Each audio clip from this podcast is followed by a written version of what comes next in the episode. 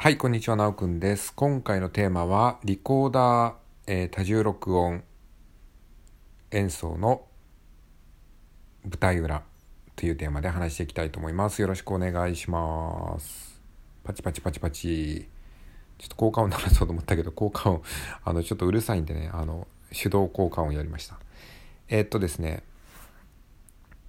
リコーダーで一つ前の収録であの、まあ、リコーダーでエーデルワイスを吹いたやつをですね、まあ、自分で一人多重録音という感じで、えーまあ、録音したものをアップロードしたんですけれども、まあ、それについての、まあ、舞台裏というかですねこんな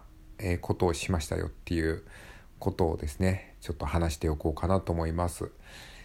えっとまあ、自分の頭の整理というか思考の整理のためプラス、えーまあ、結構ね あの本当に1分ちょいぐらいの短いあの音声なんだけど作るのに数時間かかったよっていう、まあえーまあ、舞台裏のねあの話をしておこうかなと思います。で、まあ、さっきも言ったようにあの一つ前の収録であのエーデルワイスの録音をしました。で、まあ、ただリコーダーで吹くだけじゃなくてリコーダーを何本か重ねて、えーあとですね、まあ、自分で持ってるあの鍵盤キーボード電子キーボードでピアノの伴奏を、簡単に入れて、あと、えーキーボードでベースの音色にしてベース音を入れてあとパーカッションを入れたりとかしました。いや、これがね、簡単そうで結構ね、めんどくさかったんですよね。まあ、この多重録音を久しぶりにやったので、その、機材の使い方をもう一回説明書見たりして確認したりとか、えーまあ、いろいろめんどくさかったっていうのもあったんですが、まあ、それも含めてね、何時間かかったかな？まあ、3時間以上かかってるような気がしますね。なんだかんだ。はい。っていうことで、まあ、ちょっとそれをね、説明していこうかなと思うんですけども、まあ、そもそもね、まあ、リコーダーをせっかく練習してるので、なんか一応、あの、作品というかね、えー一つの形にしておきたいっていうのは、まあ、前々から思っておりまして、まあ、ライブ配信ではね、練習配信をやってるんですけれども、えーまあ、練習配信だけではなくて、一応収録の方でもね、あの、練習したものをどんどんどんどんこう、一応何かしらの形にしていきたいなっていうふうに思っていたんですけども、まあ、いかんせん録音ってめんどくさいじゃないですか。ちゃんと録音すると。まあ、ミスしたりしたら撮り直さなきゃいけないし、まあ、それがね、成長になるので、あの、まあ、やる意義があるんですけども、で、まあ、せっかくだからね、ちょっと多重録音ね、ハモリをやりたいなって思っていたので、そのためにはやっぱりこの、ちゃんとそのための機材を用意しなきゃいけないじゃないですか。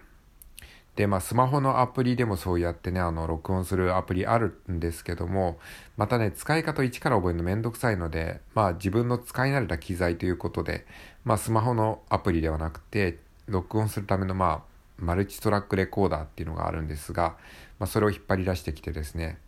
まあ、それはもう本当に10年以上前に買った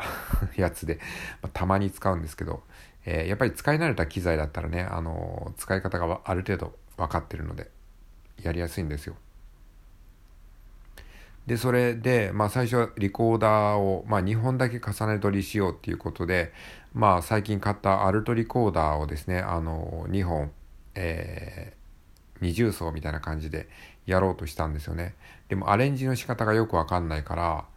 あの、とりあえずアレンジはもう、あの、YouTube 動画の、えー二重奏してくれてるデモ演奏、まあ、エーデルワイスっていう曲なんですけども、有名な曲じゃないですか。だから誰かしら、えっと、二重奏やってるだろうなと思って、エーデルワイススペース二重奏とかってやって検索したら、まあ、出てきたので、まあ、それはソプラノリコーダーでの二重奏だったんですけど、まあ、それをアルトリコーダーに置き換えて、えー演奏しました。でまあ二重奏でねまあなんとかね演奏できたんですけれどもまあどうせだったらちょっとソプラノリコーダーも重ねてみようかなって思ってまあ同じ運指でソプラノリコーダーで同じ運指じゃないかえっとまあオクターブ上の音をソプラノリコーダーでまんま重ねてつまり二重奏アルトリコーダーで二重奏したものをまんまオクターブ上の音でソプラノリコーダーで重ねたので、まあ、4本リコーダーがあるわけですね。アルト1、アルト2、ソプラノ1、ソプラノ2みたいな感じで、まあ、リコーダー4本の重ね撮りができました。で、これで4トラック使いましたよね。で、えっ、と、まあ、それで良かったんですけど、まあ、せっかくね、こう、レコーダー、マルチトラックレコーダーに録音したから、まあ、伴奏もちょっとつけてみようかなって思って、じゃあちょっとピアノ伴奏つけようって思って、まあ、ピアノの伴奏の仕方あんまりよく分かってないんで、まあ、とりあえず、あの、3拍子あってね、ズンチャッチャっていうね、あの、本当にコード弾きのピアノの伴奏をつけたんですけど、うん、まあちょっとね、ベースもね、入れようかなって思って、あの、まあ伴奏にベースがしっかり入ってると、え、割とこう、土台がしっかりするので、まあピアノで伴奏のベースを入れてもいいんですけども、まあどうせだったらベース音で入れようと思って、エレクトリックベース、まあキーボードの、音色でエレクトリックベースを入れました。はい。まあ、ただルート音をですね、あの、ボーン、ボーンって弾くだけなんですけども、まあ、そんな感じでベースも入れて、で、ベース音を入れたら、ピアノの伴奏も、ベース音はベースがやってくれるので、あの、まあ、ボイシングって言って、その、えー、和音の組み立て方も、まあ、楽になりましたね。っていう感じで、まあ、何度かちょっと入れ直したりして、えー、ピアノ、ベース、リコーダー4本っていう感じで、えー、入れました。で、その後に、あちょっとパーカッション的なね、リズム的な楽器も入れようかなって思って、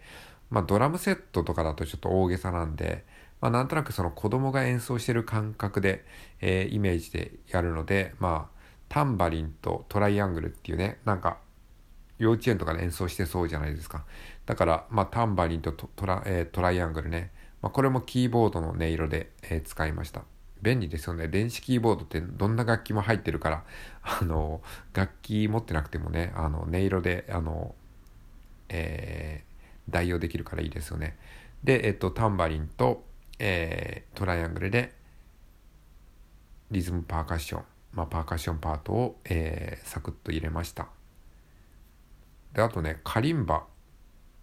てあるじゃないですか。カリンバってって知ってますか、まあ、カリンバっていう楽器の、まあ、音色も、えー、キーボードに入ってるのででちょっとカリンバでオブリガード的な感じで入れたんですけども、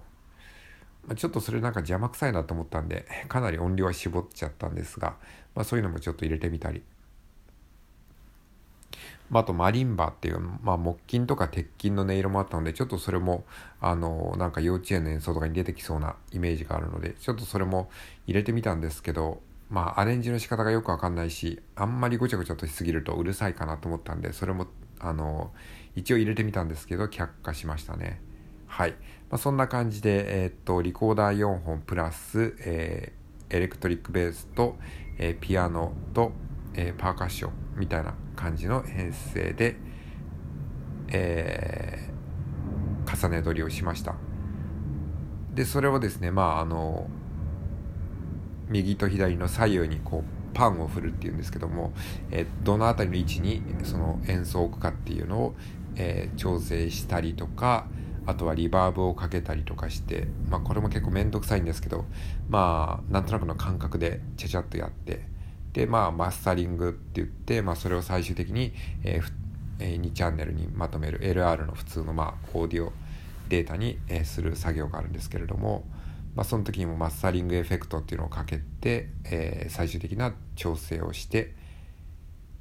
オーディオファイル、えー、にしました。いや結構めんどくさかったですね。本当になんかまあ大変でした。まあリコーダーってね結構その吹き方によってピッチが変わったりするのであのうん。結構難しいんですよねだから一応チューニングメーター見ながら吹いてましたけど、まあ、厳密にやるとキリがないんでね多少まあピッチがずれててもしょうがないっていうことでまああのー、今できる限りの中でなるべくベストをっていう感じでやってみました。うん、まあ 出来はまああんまりねあのそんなにいいものではないですけどもまあまあとりあえず今できる範囲で、え、一生懸命やった結果っていう感じで一応ね残しておきました。まあ完璧を求め出したらキリがないんでね。そうそう。ああまあそう。結構ねそのまた話戻りますけどその二重奏の部分ねリコーダーの二重奏の部分もねいちいち譜面に起こしてねあの書いたんですよね。あの YouTube 動画に上がってるやつを参考にさせてもらってそれを耳コピして譜面に、えー、書き起こしてまあ耳コピじゃないか。一応あのドレミの、えー、楽譜は YouTube の画面に出てたのでそれを、えー、五線紙に書き起こしてまあ五線紙がねあると結構あの録音作業もはかどりますね。ちゃんとこう、えー、小説数と小説番号とかもちゃんと五線紙に書き、えー、込んでおきましたので割と録音作業はスムーズに進みました。っ